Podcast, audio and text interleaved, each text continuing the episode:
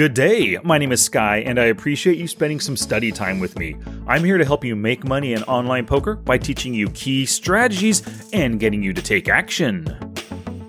So, we often use our opponent's HUD to judge their player type, to notice their tendencies, and then create exploits to use against them. But how often do we look at our own player HUD, gauge what our own image is in our opponent's eyes, and use that to play against them? Well, in this episode, I'm going to help you do exactly that. Make sure you whip out that poker journal. Excuse me while I whip this out. And to help you take notes, go to the show notes page, smartpokerstudy.com slash pod 478. Let's do this. Gambate! This is damn exciting stuff. Your table image, it's how your opponents view you right now. And based on this view, it might alter how they normally approach playing a hand against you. If your image is like that of a calling station, they may be less likely to bluff you post flop. If your image is of a loose aggressive donk, they may be less inclined to fold against your double barrels or even your triple barrels, and they'll call you down with top pair weak kicker, second pair, maybe even like third under pair hand. Sometimes you get that uh, if your image is that of an aggressive donk. And table image, it's a bit different from your player type. So the first varies widely, and the second is fixed over the short term. Player type is fixed because Players don't change their stripes quickly. A whale today is a whale tomorrow. But over time, a player can evolve their game with study and a conscious effort to make changes. So a whale can become a tag, and a tag can become a lag. Even a nit can become a lag someday, with enough work and enough practice, of course. But your table image, on the other hand, that fluctuates from session to session and even between tables within a session. And I'm sure that you've noticed many times while you're multi-tabling, even if you're doing like a four table session, you can probably find yourself uh, like your stats on one table. Maybe you're a 10 slash 7 nit. Maybe on another table, you're like an 18 12 tag. On another one, you're like a 30 slash 3 whale, you know? And even on a fourth table, you might be like a 45 slash 32 maniac. For the most part, your image at any one table, it kind of develops naturally based on five different factors. But at the same time, you can do things to cultivate a specific image. So as I talk about these five factors right now, I'm going to talk about the first one, how your image develops naturally around that factor. And then I'll talk about what you can do to cultivate an image uh, regarding that factor. So the first factor is the cards that you're dealt. If you're dealt a string of cards within your open raising ranges and you're given the chance to open raise repeatedly, then you're going to appear to be like a loose aggressive player who loves to open pots. If you run good and you hit flop after flop with top pair or greater hands, you're going to find yourself c betting frequently, or even if the players that you're up against, if they fold a lot, you're going to be c betting frequently, right? Well, that constant pre-flop aggression with that constant post-flop aggression is going to make your image that of a pre and a post-flop aggressive player in general and your opponents are going to eh, they're going to come to expect bets uh, every single time you're in a pot against them so if you're not being dealt good cards with which to open raise or to three bet all the time, you can still cultivate that image of, well, whatever image you want. If you want to cultivate a super tight image, then you just simply don't open that much and wait for those really strong hands. If you want to cultivate kind of like a weak passive image, do a lot of limping or calling of people's raises. And if you want to cultivate a really aggressive image, open raise no matter what and three bet no matter what. Doesn't matter what the cards you're dealt are. All right, the second factor that goes into your image is the line that you take and the cards you show down. So, what you show the other players has a direct impact on their view of you. If your stats look like you're a nit at 10 slash 7, but they see a hand where you 3 bet preflop with ace 5 suited, then you triple barrel bluffed on a flush draw, this will tell them not to trust your stats. If you're capable of this kind of line, you know, three betting and then triple barreling with a weak hand, and ace five suited is weak, and flopping a flush draw, great, that's a good draw, but really you haven't flopped anything of value. Your opponents just are not going to believe your nitty 10 slash 7 stats. Now, if you want to cultivate a specific image with the line that you take, well, you can take aggressive lines and passive lines. Like I just said, no matter what your hand is, triple barreling looks like a really aggressive line, right? Well, limp and then calling preflop, uh, as well as check calling the flop, check calling the turn, check calling the river, those are all pretty weak passive lines. If you want to get kind of like a, a tight aggressive line, you open raise pre-flop, you c bet the flop, check the turn, and then bet the river when your opponent checks or if you're first to act on that river. Different lines can look like different things. So you can pick and choose the lines that you take, not just rely on the cards that you're dealt and the flop in the board at the time, in order to develop an image that you want. The third factor is the players at the table.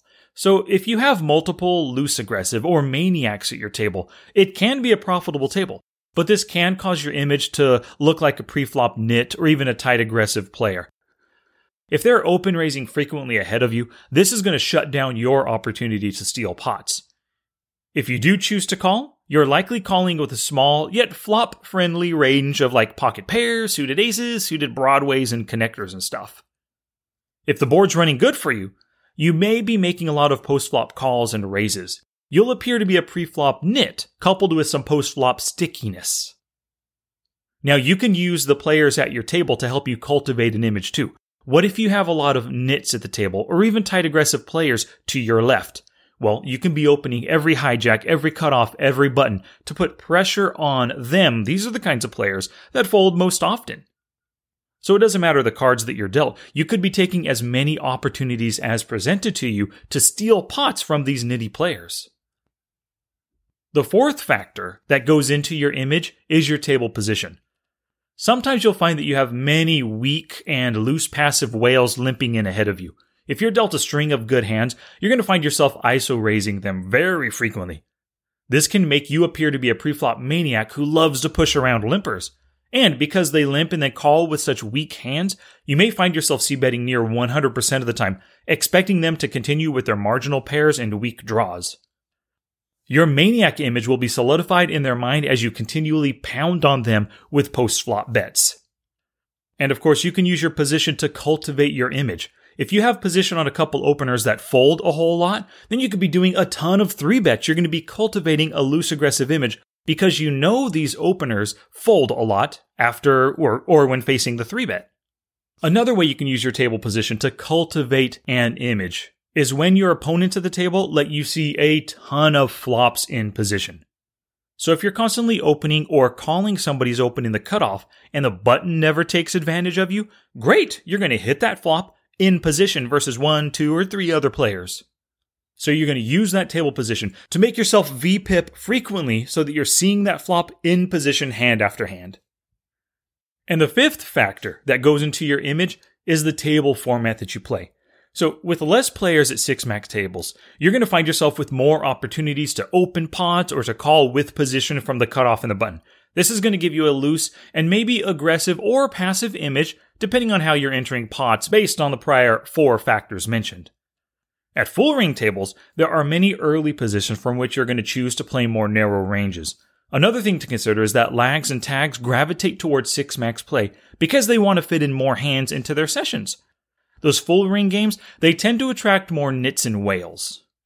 So if you want to cultivate an image that's kind of different from most of your other competitors, what you could do at the 6 max tables is play a little bit more loose but passive. At the full ring tables, maybe play a little bit tighter but aggressive. All right, now let's talk about how your opponents might exploit your image.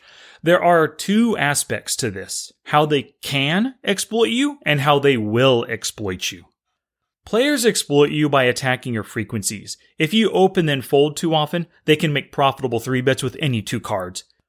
If you limp and then call with wide ranges, they can ISO raise you with good hands that flop well and have post flop advantage over you. If you c bet too frequently, they can check raise or raise your c bet on the flop with a good expectation that you're going to fold. If you are a fit or fold player on the flop, they're going to float you in position, which basically means they're going to call your c bet. And then as soon as you check on the next street, they're going to lead into you, make you fold your hand. So, those examples I just gave are ways that players can exploit you. And it's basically how you try to exploit your opponents. But the thing you have to keep in mind is who will exploit you. Do you think that that inexperienced whale across the table is he going to notice that you only c bet with second pair or better? Not likely. Maybe that multi-tabling lag over there. Is he going to notice that your check raise versus a c bet is high at 20% over 20 opportunities? Uh, possibly not, because he's multi-tabling. He might not have time to look deeper into his HUD, if he uses a HUD at all. The weakest players at the tables, those maniacs, the nits, and the whales, they won't know how to exploit your tendencies. They find it hard to pull themselves away from their preferred style of play, which is basically acting on the cards they hold and the board that's facing them. But if they do play with respect to your image, it would be by staying away from your strengths. So, if your image is that of a nit, they know you only play with the strongest hands and you make post flop bets with some sort of value. So when you c bet the flop, they'll quickly fold unless they hit a piece of the board or have a great draw. If you're a loose aggressive who check raises a lot, they'll check behind often unless they have a hand they want to build the pot with. The players who are most likely to exploit your image are tags and lags, especially those who only play a few tables. These players most likely use a HUD, and they have the time to watch your actions and observe your showdowns. They are capable of playing the player and adjusting to your image. Against multi-tabling tags and lags, you have less of a worry about them exploiting your table image. They're playing more or less robotically, and they're utilizing standard plays and your player type to make their decisions. They're not going to notice that for the past 30 hands you've been nitty, or for the past 30 hands you've been calling way more often than usual.